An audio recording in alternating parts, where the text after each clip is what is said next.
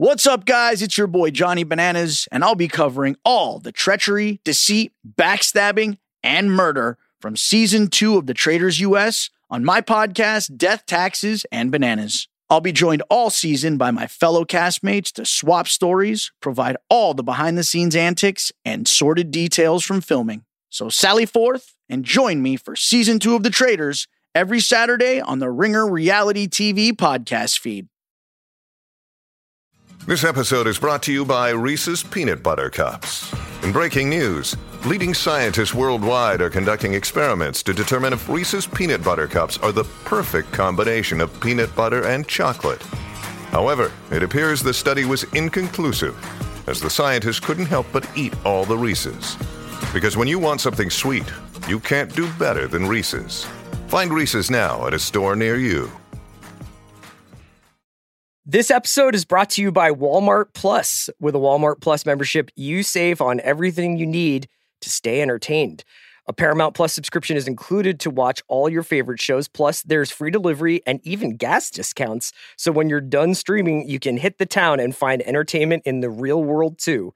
Save on all this plus much more with Walmart Plus. Start a free 30-day trial at walmartplus.com. Paramount Plus essential plan only. Separate registration required. $35 order minimum. See walmart.com slash plus for details. I need support staff to clear the room. Stand up and walk now. Hello and welcome to The Watch. My name is Chris Ryan. I am an editor at TheRinger.com. And joining me in the studio, fresh back from his ice hole fishing hut, it's Andy Greenwald! I like the slow fade. I like that he had a heater in there. We're talking about True Detective and, uh, and your boy Kovic. Yeah. And, and we're going to talk about Monsieur Spade too, right? We're Yeah. going to do Double Detective today. I, I can tell you're really holding out for that Spade, the Spade section. I love Yeah. that show. I love that show too. Now, But I love the ice and I love communicating with dead people. So you don't feel like Dashiell Hammett is a dead person that Scott Frank is communing with. That's true. Okay, Yeah. let's go. Let's do True Detective. Okay. You know what I'm going to do for you? Help me. I'm going to recap episode three. I really, I appreciate that. uh, folks just watch this, but you know, let's just, just shout it out, right? Mhm. So, in a flashback, we learn a little bit more about Annie Yes. uh, before she was murdered. She not only busied herself, you know, protesting the mining uh, going on in Ennis and having secret affairs with emotionally unstable scientists. but she also has sort of changed the usage of Ennis's only hot tub. Yeah, and she was she was a birthing uh, con- like consultant or I don't you know Mm-hmm. A- like a kind doula, of a, a kind of? Like yes, she worked in a birthing center in Ennis. Back in the present day, after this is when so we get a little picture of like Annie and Navarro's relationship before her demise, but then we switch back to the present day.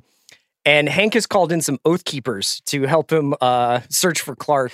Do you think? That, do you think Hank had the group chat avail? I think he's on. Uh, uh, he's probably on Telegram, if I had to guess. I think that's right. Uh, he's called in some oath keepers to help him. Uh, I don't know if they're oath keepers; they just have their own That- guns. that's their vibe. um, with the search for Clark, the missing scientist, and Andy's secret boyfriend. Navarro has been brought on officially now to work Mhm. on the case, and we find out that their schism between Danvers and Navarro uh, not only relates back to Annie, the Annie case, but Mhm. also back to a case concerning an abusive husband who killed his wife.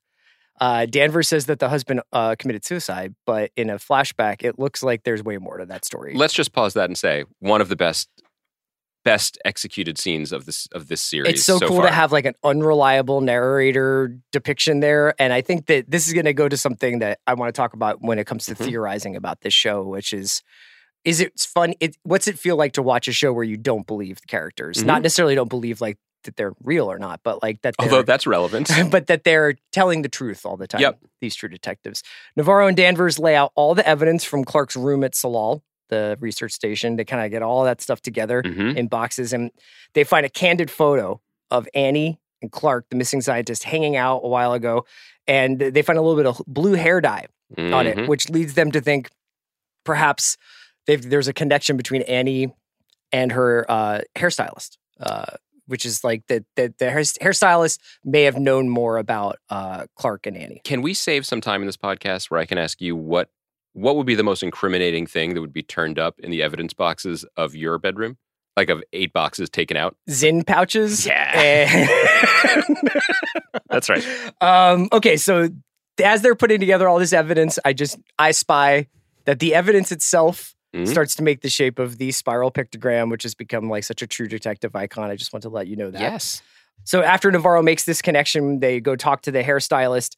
Uh, she shows the hairstylist Andy's tattoo and the Mhm. tattoo that also Clark had. And the hairstylist is yelling. Andy did talk about this this image. She said that she dreamed it for a long time, and that when she got the tattoo, the dreams finally stopped. Stop the dreams. They stopped the dreams. That's cool. um, Is that how, what happened to you with sound waves?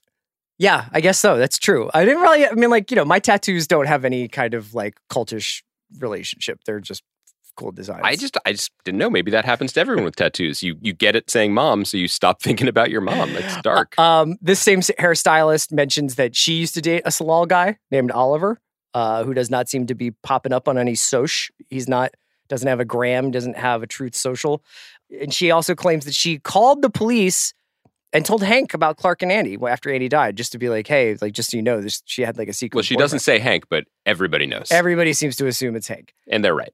Navarro starts chasing down the Oliver lead, pressing her jump off about his whereabouts, uh, and he gives her a little bit of info. Hence the ice fishing. But they do a little quid pro quo. yeah, he's like, I want to know a little bit about you. That was sweet. But it turns out that Navarro's mother was murdered. Uh, we do find out a little bit about some of the darkness fueling her.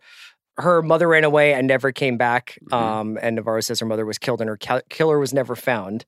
So you file that away because we are getting a growing list of missing women who might be quote unquote awake. And also the idea that Navarro's sister may be following the same path as her Yes. Uh, outside of this fishing hut, Navarro slips and falls and has a vision. It seems of like her past military service. Yeah. but there she uh, is visited by a child who whispers listen or a voice that whispers listen and then the child says something. Now i did not watch this with subtitles Oh, on so okay. i don't know exactly what the child says. Does the child say get my mommy does it say protect my mommy who is this child? Is it young navarro? Is it danvers's daughter? Is i it don't the know. baby that was born at the beginning? is it the baby that was born at the beginning there? It child says has pajamas that say dreamer on them Mm. and is holding a stuffed polar bear Do you think this child would also like it if a random woman made her mac and cheese in the middle of the day? I would love it if a random woman I want to. I want to spend made a. mac and cheese. I'm just letting everyone know. I want to talk about that moment Uh, a lot. We get some backstory on the environmental state of Ennis. Not good. Not the great. drinking water, the mine, etc. We see the water too. Then Danvers goes to uh, a pseudo postmortem conducted by a veterinarian, which I don't think is super a fish, but I appreciate her go getter attitude. We're all just And animals. this really. veteran, the veterinarian, concludes Mhm. without digging too deep into the corpsicle that the Tsalal guys did not die from the cold; Yeah, they died of fright.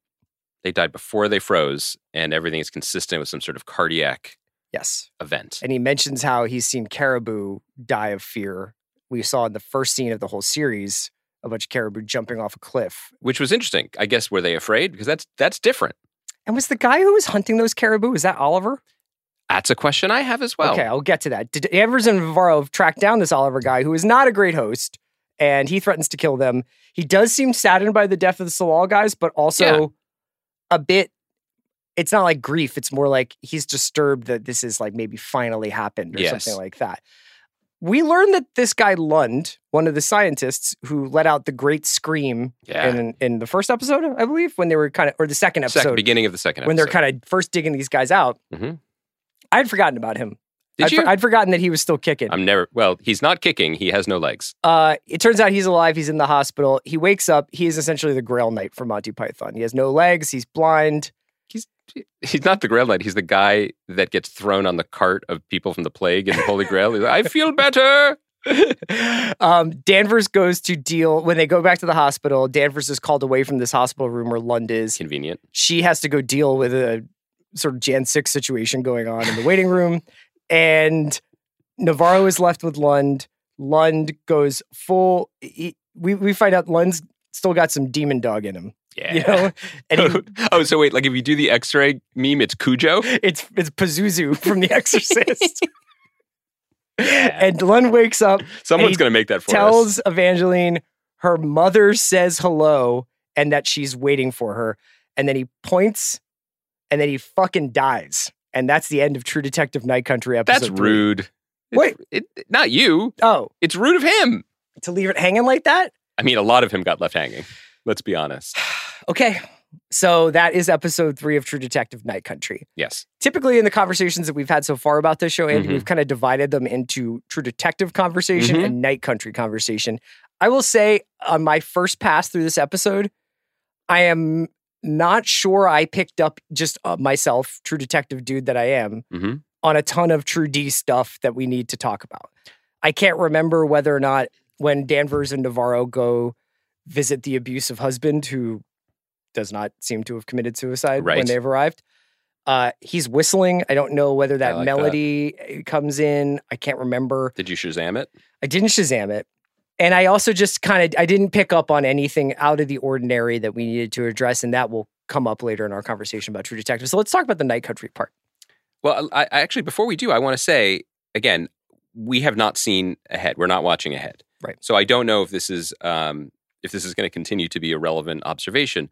But I thought for the overall health of this series, Night Country, as something distinct, I thought it was very smart to back away from the Easter egg From the store. tunnels and the yeah. Yeah, because I think that you're asking for trouble in a different way if you devote the main thrust of your story to kind of um, to to putting punctuation on those questions. Yeah. Um, you can sprinkle them in. You can make some nice connections, and if those connections are this is all part of the same universe, and there's darkness on the edge of all towns, great. I appreciated that, even if there's more to come. Okay. Do you find yourself, uh, who I do not remember you often saying, like, what I Mhm. love is a supernatural ghost story to collide with my detective fiction? You clearly don't remember our episodes on The Outsider, the HBO series that was the perfect collision of Stephen King and Richard Price, and that I still think about. Okay. So did you do you find the same charms out here in the snow? I TBD. I will say that. I think that there is a delicate recipe of getting of of serving both sides, you know, and there's a danger of kind of falling into the mushy middle between them where you are neither satisfying as a detective procedural nor as like a full like balls out supernatural horror show. This episode was a bridge episode between I think the setup of the mystery and what the show is going to be in terms of its investigation resolution. So I'm I'm very much on the fence. There were moments that worked for me and we keep referring to the moment of the flashback that we can't trust that was not overtly supernatural but it was unnerving Mhm. and i think that was beautifully staged and done and i really enjoyed it there's the scene you're talking about at the end with lund which to me was almost a little too on the nose this is what happens in horror movies Does he still have a nose? um, it's, it's a great point. That's a great point. You can't be on the nose if you don't have one. So Issa's done it again. Um, so right now we're in the middle. Yeah. And I think that on the detecting side, I also felt like this episode was slightly a step back for me. Again, I'm not I'm not really going to do the like thumbs up, thumbs down week to week. We're taking in the whole thing, but inevitably, even in detective shows that we really really like and end up liking throughout, there's going to be episodes where characters drive seemingly randomly all around a conveniently uh, uh, small. Why don't you get this off your chest Okay. now? What is the square footage here of Ennis? I- Because it- there's a lot of stuff where they're like, this guy has quit society. He's out on the ice. And they're like, great. So 15 minutes in the Land Rover? But I think that might be the case. it might be. and I think that the darkness is is creating a little bit of an illusion of of distance or maybe of of like being they're they're lost in a snow globe somewhere else, you know, Right. like but you said this to me and I think that this is real city mouse of you.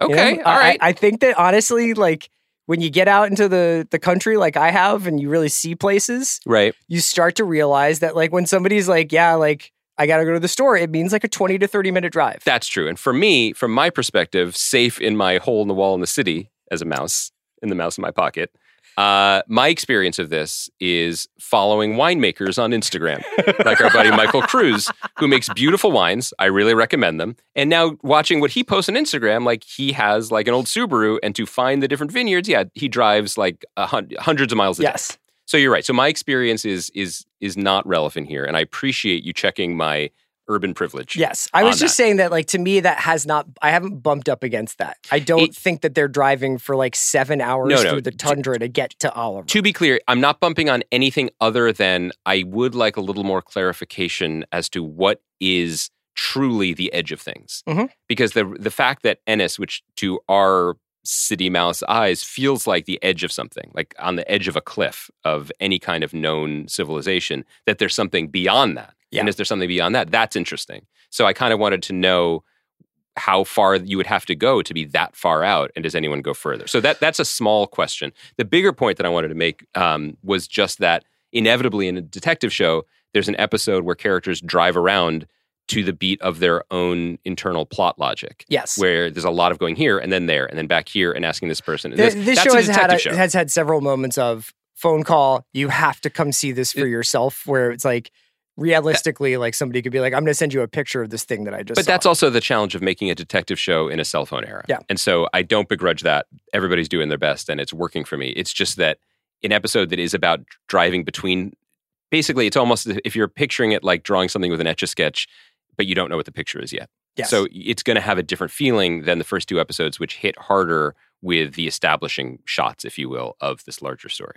So I personally enjoy the idea that much like you're like there's darkness at the edge of all these towns, that a place that where reality is so inverted anyway, where like you you're you're kind of you're never experiencing sunshine, that there are these sort of almost like borderlands right outside of what would be called civilization anyway that like if you're like going to live out on the ice it's not that much further from being near a, a coffee shop and a bar Mm-hmm. and a police station.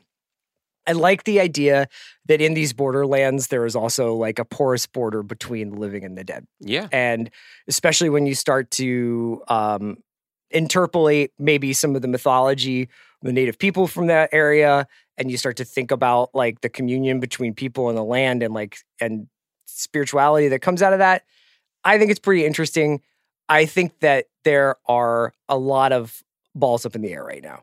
So for me, and I think that I'm unfairly biased because of like, first of all, True Detective season one, but just the idea that there is like a case, a larger conspiracy, and a series of detectives studying that case, which Mhm. I think for the first and third season worked really well. Obviously, the second is is much different.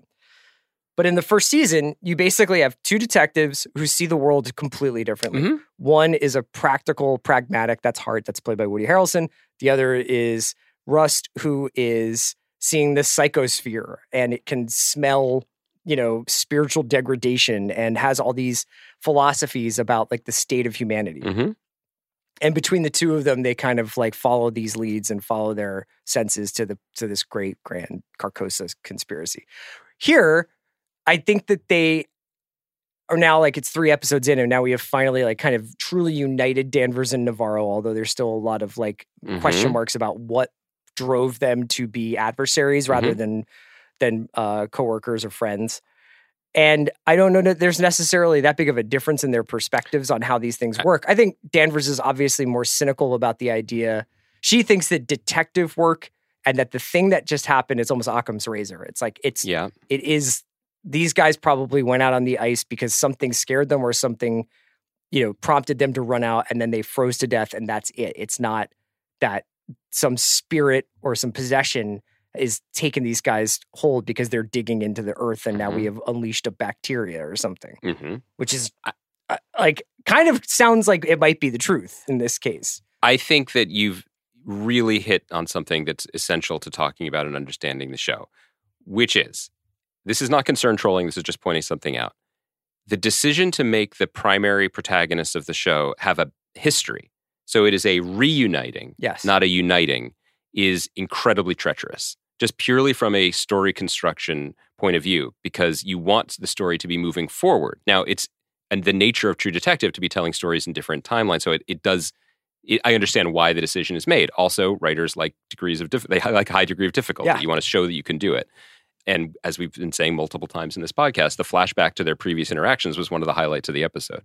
But you always have to remember in these two hander detective stories the lethal weapon corollary. Like you want the two different heats to be brought together in front of you Yeah. and everything and the sparks to fly forward. You want to see that. It's a collision between two different types. And many of our favorite stories, I mean all stories, but particularly these types of crime investigation stories, they do that. It's easy money. You you literally create sparks and then the the fire burns through the rest of the movie or the TV show.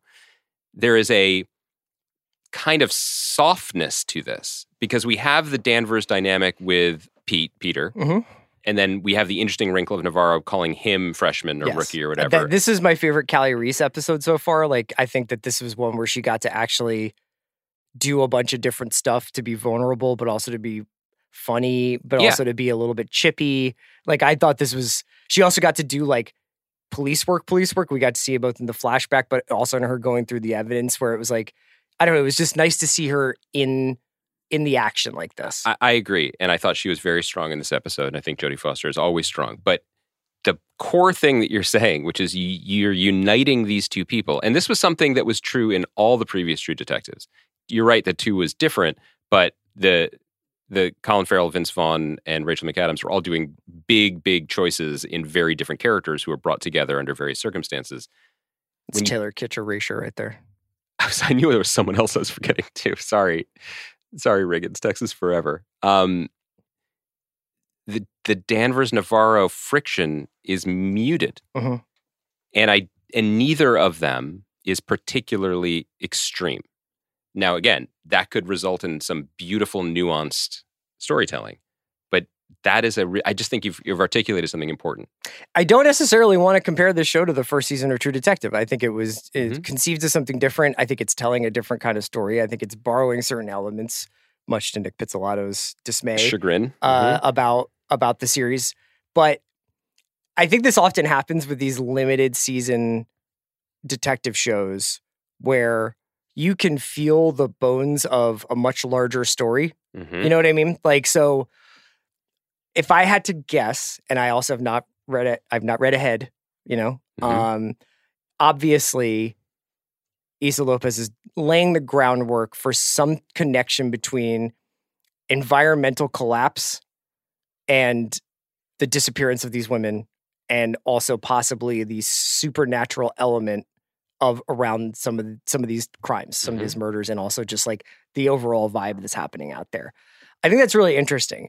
But as a viewer, like when I'm like, where did Fiona Shaw go? Like, where did where did Christopher Mm. Eccleston go? Like, what's going on with Hank? Like, we get like these limited. I didn't know that Hank was like also like, is Hank just allowed to bring a bunch of hunters on to a police investigation and doesn't really have to follow Danvers's orders? Or she obviously doesn't feel like she can reprimand him, maybe because he has sway over these guys. Like, I don't know. But I- like, I- there's I- so many different things that are kind of up in the air right now, and often happens in the third or fourth episode of a six or seven episode season of mystery. Is that you're like, where am I supposed to look? What am I supposed to care about? I think my my addition to that is, and this might not be true of everyone watching, the corpsicle is what I'm interested in right yeah, now. I mean that's But they always say that about you. The Annie feels secondary. Now, obviously, the defining characteristic of Navarro as a human and a cop is that she disagrees with me very, very much. Right. And that's important. That's important for the show, not just for the fictional character. But I think it it it's you as a creative enterprise here, it's important for Issa Lopez to be keeping our collective eye on the main mystery that she presented to us as the main mystery. Yes. Why did these guys? Which is it was so beautifully outlined in the previous episode Mhm. when Danvers and Peter are in the sort of stands out at the hockey rink, and Mhm. she's just like, ask the question, ask the question, ask the question. Mhm. Yeah. Yeah. And I want I want more of that. I mean, this is, I don't know, are we in the portion of the podcast where we could say what we want? And Yeah, like yeah. the idea that there were what what these guys were doing there, what they were disrupting or disturbing. Also, you know, uh, one of the threads throughout this episode is that you know, when we're first told about Tsalal Station, we're told that they are completely to themselves at all times. Now there are at least two examples of um, it seems like a dating hub. Exactly. Like Yeah. like I know Danvers extends Tinder to Fairbanks. She should extend it to the Tsalal station. She would have found a very willing audience there. Probably a lot in common. Everyone likes sandwiches. Yeah. Um, yeah. The, there was a lot of like Tsalal towny romance happening, and so there's there's th- th- those tracks between the town and the station are well worn, and so I guess that's kind of where the Annie investigation gets folded into. But yeah, I don't know. I, other than just to agree with you that there's a lot of stuff being put into the stew pot at the moment. I'm also somewhat distracted by my own awareness of true D mythology, you know? And I think that the throwing Tuttle out there in the second episode, the clearly like returning over and over and over to the spiral has it's got my head spinning a little bit. And I think that that it'll be really interesting. I think once once once the show rounds second after the fourth episode to Mm-hmm. see like what's important here. Like what are we going Mhm. towards? What are the questions that we need answered? It's entirely possible that this could be like the first season of True Detective, which was like a kind of multi-tiered mystery. There was a murder of a woman, but then there was also the Mhm. larger conspiracy that may or may not involve the church and the government and everything else. that's the nature of this series. And if anything, like the, that's the mantle that Issa has picked up on. And I think she's being true to the spirit of the show. That's different than some other detective shows. Mhm. If we think about other successful ones um, on HBO, if you think about Mare of Easttown, there is stuff in the past. There's concurrent stuff. There was a secondary crime story that was going on, but it was essentially forward moving of one character and her world and how it was affected by a thing. This is an ever expanding concentric circle of worlds overlapping, moving at different timelines with different crimes. Um, it's very busy. I mean, that's that is something that she did borrow from Pizzolatto, Yeah. which just purely from an objective standpoint, I I am slightly surprised by because I did think that and the opportunity, and I still may be this I may be proved wrong. We've seen three episodes, but like the opportunity to reset a successful franchise with a different creator, I thought would also come with kind of a refinement or simplification of it. Because whether you liked season three or didn't like it, and I was kind of in the middle of it, it was very heavy, Mhm. very busy. Yes. Um, and so when the the central like logline conceit of the series was just like, I mean, it's right there in the title. It's like this is like a pulp. We're going back to a pulp type of storytelling about detectives solving a crime, but it's really going to be about them solving the crime of themselves. what do you think of Hank? What do you think is going on with that character? I did you pick up on? I haven't rewatched, but did you see the sort of surly snarl of Hank in this episode Yes. in the pilot? No, Like- I thought he was a dipshit in the first episode. I thought his like he was supposed to be like the small town cop Right. who's like, let's just keep the peace. There's a lot that goes on underneath the hood. We don't need to look under there. And I thought he was like, I'm just trying to get my mail order bride out here. Like, I'm trying not to make waves. And Mhm. this time, since the so the Annie file in the second episode where Peter steals the file and he gets slapped for it. He and- steals in the first, slap in the second. By the in the way, are you going to revise your comments about that slap because it's really left a mark? And now he's telling people he fell on the ice. yes, even You though still he think is that an was just a- skater. a gentle slap. I wouldn't say it was a gentle slap. I just I just Okay. think that, you know, All right, Kaya knows what I'm talking about. not, not, I'm not endorsing okay. what is it, corporal punishment? Look, I'm just saying that when you do adopt a ward, you may need to revisit some of these opinions. If I adopt a ward, that, that kid's gonna be like six three one ninety. I'm not I'm not slapping anybody. Because he's going to be recruited by some Yeah. of the, like a mid major. Okay, got it. Uh anyway, my point was just that like yes, you're right. He has he has taken an increasingly nefarious turn. Um and I think I'm a little bit like I'm very curious about the Danvers Hank relationship. Every night every time I watch this with my wife, she's like did they used to date?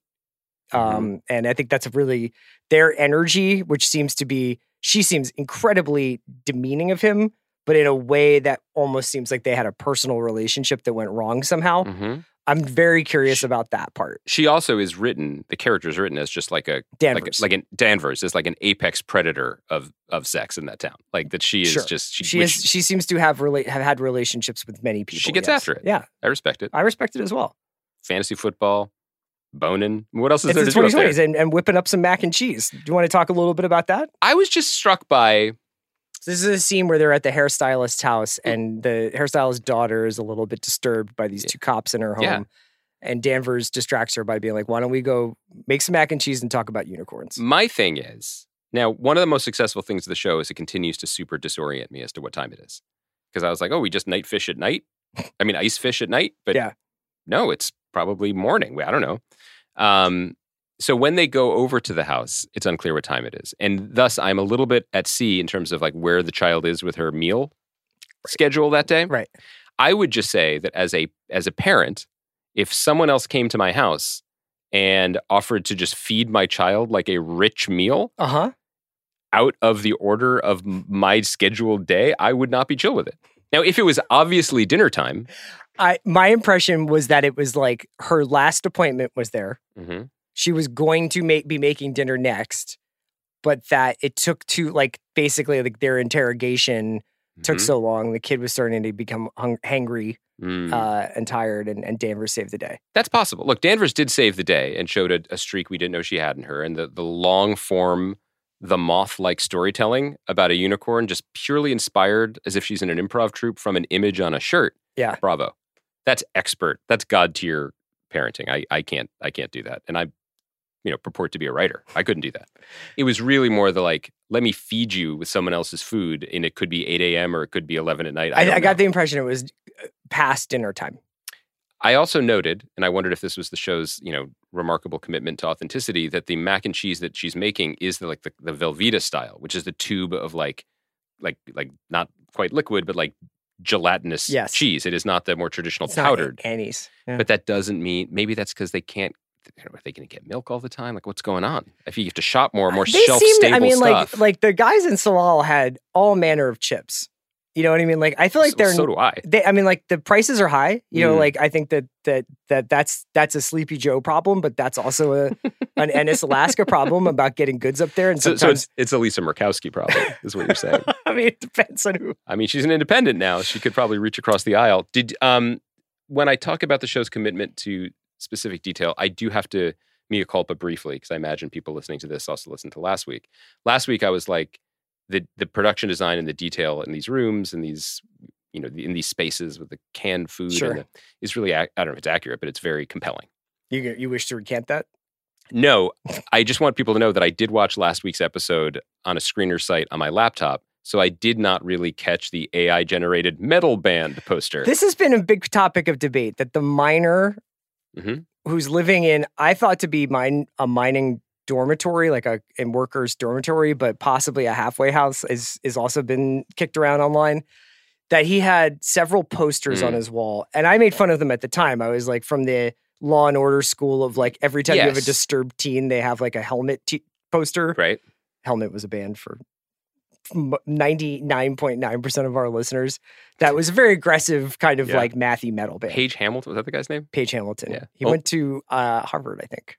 And Yeah, it was like, he- went to Harvard, but he riffs. Yeah, know? it's like oh, if only hashtag goals, brother. yeah, go on. Anyway, this guy who is t- telling Navarro about about his brother selling Clark a, a trailer has posters up on his wall that say essentially like metal tour. And it's like, Mhm. it's it does seem AI generated. Issa Lopez apparently responded to someone talking about this. She's too online. and was like, yes, it was AI generated. And it's like basically like th- this is what they can do out there. I, I honestly, Oh, so she was brief- implying that the guy had no access to like proper so made it like made his own, or maybe like, I don't, I don't know. right. So like normally a miner would buy like the Shepard Fairey like tour poster of his favorite band, but like he can't like he can't do that. He doesn't have access to Redbubble or whatever. So That's right. So he he AI generated his own poster I- because I thought the complaint was they obviously like drew that in in post, and they didn't do better than that. And I didn't even notice because I watched it on a small screen. It didn't really like, I noticed the metal part of it, but it didn't take me out of the show. I, I- guess is my point. I I think that what if look, I don't know if Issa's listening.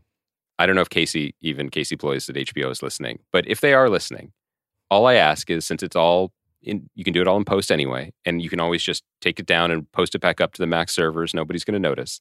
Someone should gin up a Shepard Fairey style poster of Page Hamilton from Helmet with the words "Obey" and put it back in that scene for us, Just for the two of us. just to prove that Yeah. there's a little life in the thing Yeah. left. Um, I wanted to guess conclude our conversation about this episode Mm. by talking about the last scene. Yes. So this is an episode, and this whole series has told us that, as the guy says in like I believe the second episode, the guy who's the the chip delivery guy, the the delivery guy who's been to Tsalal, Mhm, mhm. it's Ennis. You see people, Mhm. right? Rose sees Travis. Travis may or may not be Rust's dad. I believe that has been confirmed by Issa Lopez on Twitter. Um, you know, we've kind of had these visions of animals doing weird things. Now Navarro is having dreams about her military service, which a mysterious child is appearing and talking to her. Mhm. So, if that's happening, and the Lund thing at the end was very specifically done with only Navarro in the room. Do you interpret that as something that Navarro has is experiencing, or something that she is having a like it's a vision? It's a great question. Because that guy, that guy was close to death when they arrive. You know, like it's about as bad, it's about as banged up as you can be. he's also not, He is on IR. and I'm saying this as a, so yeah, no shots of Toradol are getting him back on the field. He's in the blue tent. Yeah. An independent neurologist He's has on- ruled him. He's in protocols. It's like Deebo coming out without Yeah. his pads on. Yeah, and as a you know, just from a podcasting perspective, he's not like super articulate. I would say, No. you know, he's not Mike Ready. No. Um, I, I guess I would just respond to your question with a question of my own, which is, does it matter? The show is in, intentionally not differentiating between people's personal visions and their effect on the larger world. That is, in some ways, the text of this show. So, I mean, uh, th- we're we're talking about a murder mystery in which the bodies were pointed out by a ghost. Yeah. So, if a ghost continues to be the literal ghost in the machine pointing out every clue, that's consistent. I don't know where I am with it in terms of my Yeah, I mean, it's. eh, I guess it's. It depends on whether or not this guy miraculously revived himself and then said something very specific to Navarro's experience that she clearly doesn't share with very many people because she's so resistant to talking about her mother Mhm. with her boyfriend or with her lover, or he is like a figment of her imagination that's kind of calling into account like women who are on the other side who who are Mm. want you to look for them. So it's just interesting. I'm going to mm-hmm. keep my eye on that. I, I- that's not actually like something I need a magnifying glass. Just- I'm sure it's going to be a major topic. Feels on- like more of like a magnifying glass where you're like, there's special men in this world who can tell you when women want to come, want you to come look for them. it's like it's like it's like an ad on mypillow.com. right? It's just like, hey, some ladies. Yeah. Some in some are in Vladivostok. keep searching, brother. just keep texting. This episode is brought to you by Mint Mobile. One thing you don't have to worry about cleaning up this spring season your wireless bill. Just switch to Mint Mobile. It's easy. And right now, they have unlimited talk, text, and data plans for $15 a month when you buy a three month plan. To get this new customer offer, go to mintmobile.com slash watch. That's mintmobile.com slash watch. $45 upfront payment required, equivalent to $15 a month for first three month plan only. Speed slower above 40 gigabytes on unlimited plan. Additional taxes, fees, and restrictions apply. See Mint Mobile for details. This episode is brought to you by Reese's Peanut Butter Cups.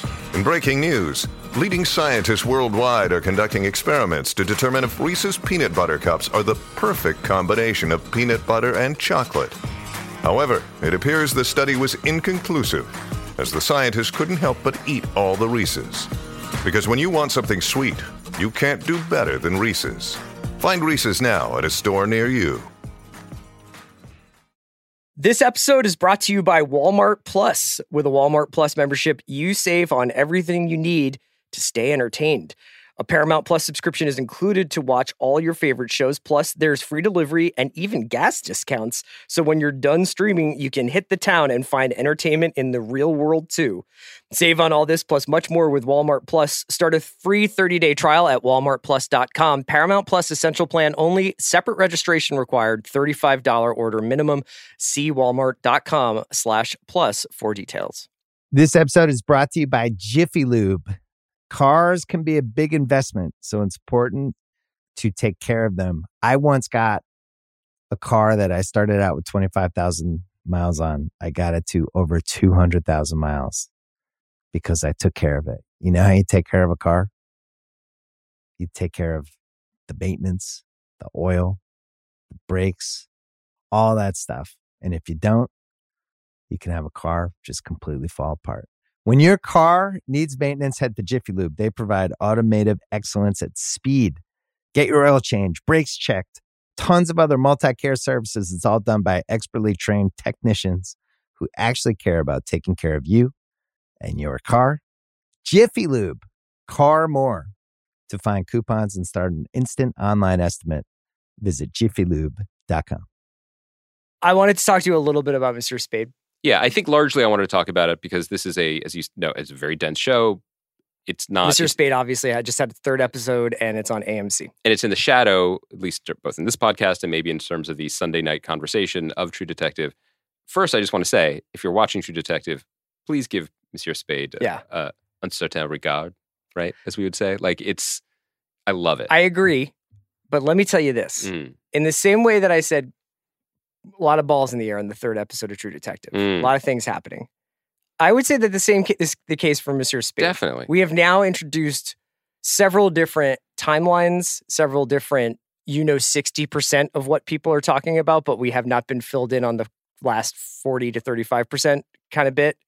And the added element of what happens in the third episode, so we can get into that now, which is this child who has kind of been in the background, like it's the child belonging to the Algerian nun Mhm. in uh, Fake nun. fake nun in the convent of the nuns who have all been murdered.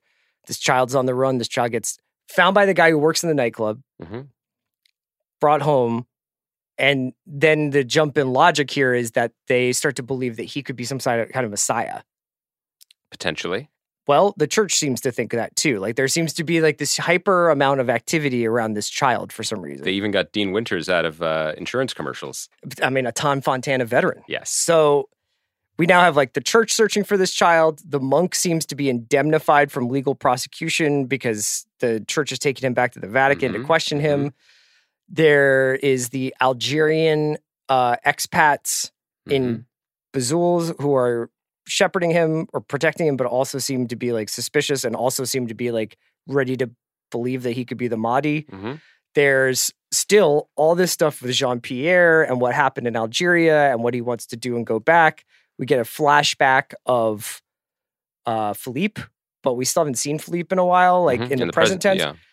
Teresa, there's British Secret Service involved. There's so much shit going on in three hours of TV. it- what's uh, you're totally right and it's really interesting one of the reasons i wanted to try to pair them up at least for this week was that they are in the same spot in their story Yes. that they're both six episode series and so well i'm slightly criticizing true detective for its like driving around and trying to draw connections for us that we might not even see yet that's happening here oh, too Oh yeah, they're like, why don't you get in the car and come to this interview with us? What's yeah, unique about Monsieur Spade is that Monsieur Spade's model, at least as much as I can intuit what Scott Frank and Tom Fontana want to be doing here, is that they are actually using the archetype of Sam Spade as a, if you'll allow it, true detective to to kind of center and balance out two extremes of storytelling in two different eras. What I mean is all of this shit with like the ghost monk and the maybe messiah that all feels very contemporary. Like mm-hmm. everything is a conspiracy, everything is potentially supernatural, everything is swirling all at once. I mean, that's the hallmark of Night Country. That's Yeah. what we do with these modern mysteries. The daffy painter and his prim mother being revealed to be, oh, jolly good Secret Service agents for MI6 is preposterous Yeah. and played almost for laughs. So the balancing act between those two things tonally is really precarious and wild. And I'm curious where it goes. I don't know if you had the similar thing, but like the whole business with this painter and the way he behaves and his mother and the way she behaves is absurd. Absurd in the same show potentially as this other stuff. Maybe less absurd if this was a 1940s serial. Um, I mean, it, But I think he's it- trying to do both. It, works within the realm of actually the Maltese Falcon. Yes. those kinds of like rogue gallery, rogue guy characters who show up and kind of, you know, Peter Lorre. You would just look at it on face value and just be like, this guy seems cr- like like questionable. And you know, in in the movie itself, you're kind of like he's one of ten or fifteen, you know, of of these kinds of malcontents. Uh, I think that the other thing that I, I was just sort of bumping up against is, and I'm not bumping up against it in terms of my enjoyment of the series, because honestly, for 48 minutes of this episode, I was in pure heaven. The scene between Jonathan Zaccaï, shout out to the Bureau, mhm. uh, and Sam Spade or Clive Owen in the first scene of this episode is the hardest shit I've ever seen. Like when they're when he's just like, here's five hundred thousand francs, get the fuck out of town, like Yeah, buy good. a boat, go to Norway. like I hear they have like an asshole short. I know it's great. I love it so much. Um, but I just I'm I'm actually like I like to think I'm a pretty smart mystery watcher, and Mm. I am like operating at 104% capacity of keeping all this stuff straight. Yes, I wonder if Scott Frank would be like, "That's not the point. You shouldn't be doing that. I will come around on episode five and fix it for you." But for me, I'm distracted by my own ability to like be like, okay. Y- And so, like, why did Philippe? Who was he blackmailing? He was blackmailing Jacques, but also the other people. but here's what I, I I don't know what Scott would say. I hope we'll talk to him before the end of the season. But my assumption Scott would is tell me there's an asshole shortage in Norway. yes, or in Sweden. So get back to Spotify Yeah. HQ. Um, I think he would probably say that it is not the viewer's job to separate wheat from the chaff. The viewer's job is to watch the scythe, and the scythe is Clive Owen. Watch him. Yeah, Watch what he does. Watch how he reacts, and be with him. The rest of it is just the maelstrom that he's navigating.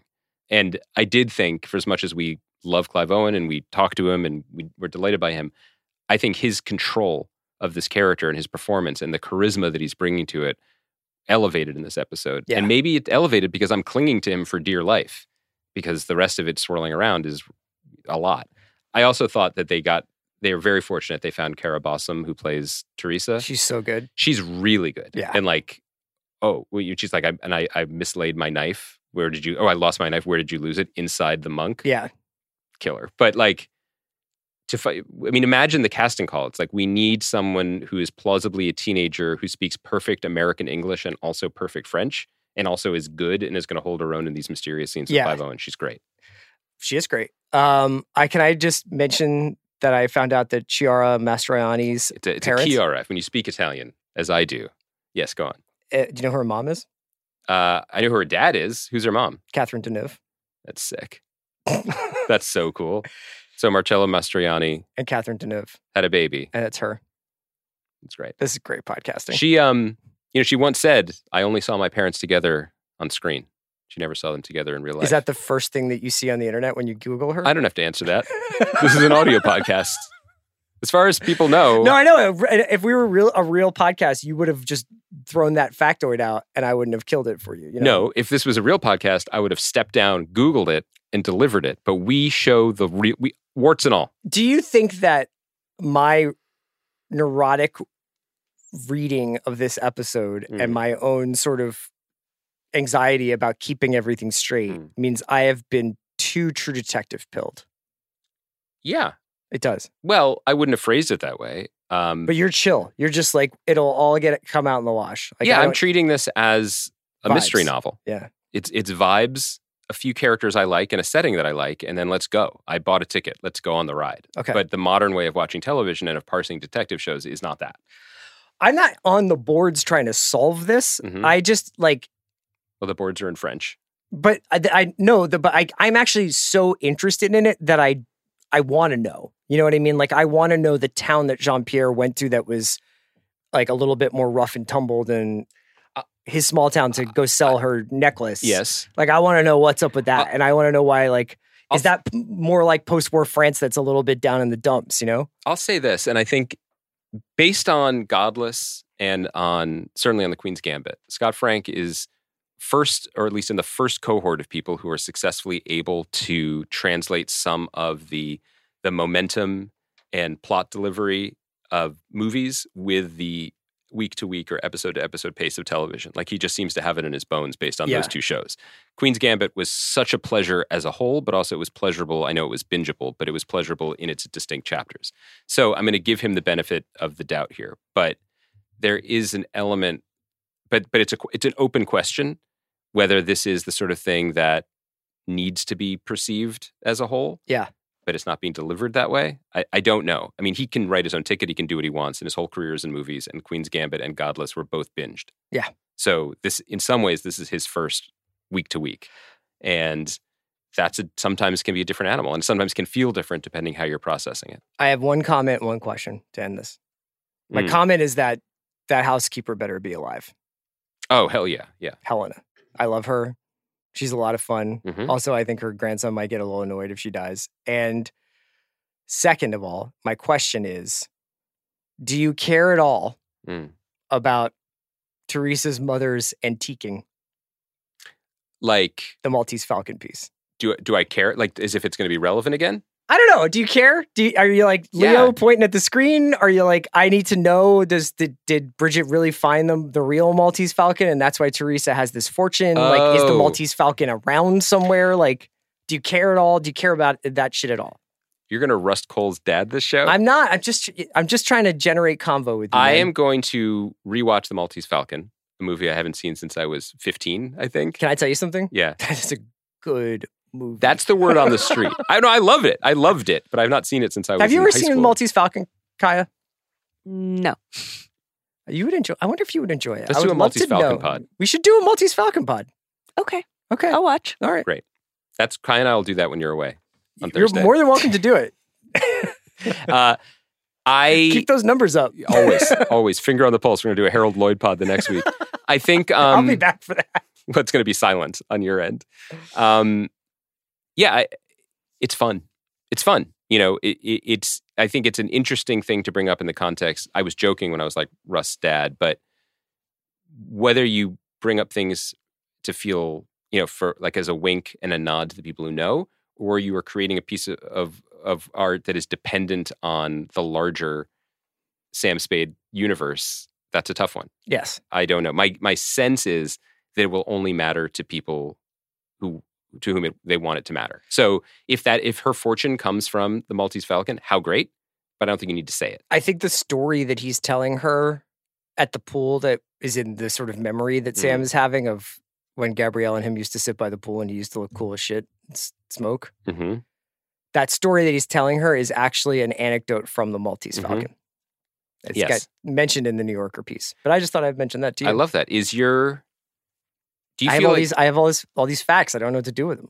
like he really his main takeaway from his eight years of marriage was it's better to swim naked, right? Like that was his main. Like she left him a vineyard, but he, she also left him with like a remarkable amount of body confidence that I think it should be Personally, celebrated. honestly, if Jean Pierre was like, "I want my vineyard," I'd be like, "Let's let's work something out." Oh, I thought you'd be like, if Jean Pierre said, I want my vineyard, you would drop your bathrobe again. just to be like, you can have this. Well, I'd be like, "Can I keep the pool? Can I keep the house? You can have the vineyard. You can make. Let's uh, let's go. f- I don't know, Look, 60 40 on the vineyard. This is our, we're way more vineyard references in this podcast than I expected. I don't know a lot, but I do follow a lot of winemakers on Instagram, and it seems real hard. So That's I would be, I'd be pushing. that's that what I'm agreeing with you. I'd be like, do you want to go into business together, but you make the wine? Yeah. I'll drink it and I'll live here. And you can take some of the profits, but like, That's also a great scene. Is the the omelet scene it's a great scene. when he's just like, "I could just wait it out for you to die, but I want like." I want clarity about whether or not this was like all in my head or it's true, true or not. we should not. I pre, I'm glad you brought that up as a way to end on. Like, we just shouldn't look back on the fact that Scott Frank is one of our best screenwriters, and he's just riffing on Hammett, and he's having so much fun. We were produced by Kaya McMullen, the truest detective, Mhm. and uh, Andy will be back on Thursday with a, just a Will I? who knows we don't know. type We're gonna Kai, episode. Kai be and I were talking. We don't know. I'll be out on the road, uh, the Rewatchables tour Monday, Tuesday, Thursday, Friday. So God, God bless Road Dog. Can I just also say because I've I've gotten some feedback that people like knowing in advance. Certainly, people who listen to the end of the podcast, which Kaya assures me is everyone.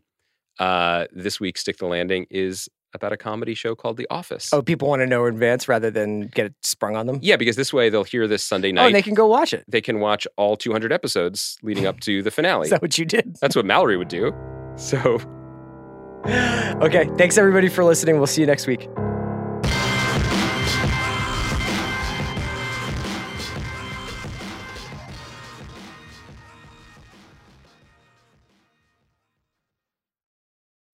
This episode is brought to you by State Farm. You might say all kinds of stuff when things go wrong, but these are the words you really need to remember. Like a good neighbor, State Farm is there. They've got options to fit your unique insurance needs, meaning you can talk to your agent to choose the coverage you need, have coverage options to protect the things you value most. File a claim right on the State Farm mobile app and even reach a real person when you need to talk to someone. Like a good neighbor, State Farm is there.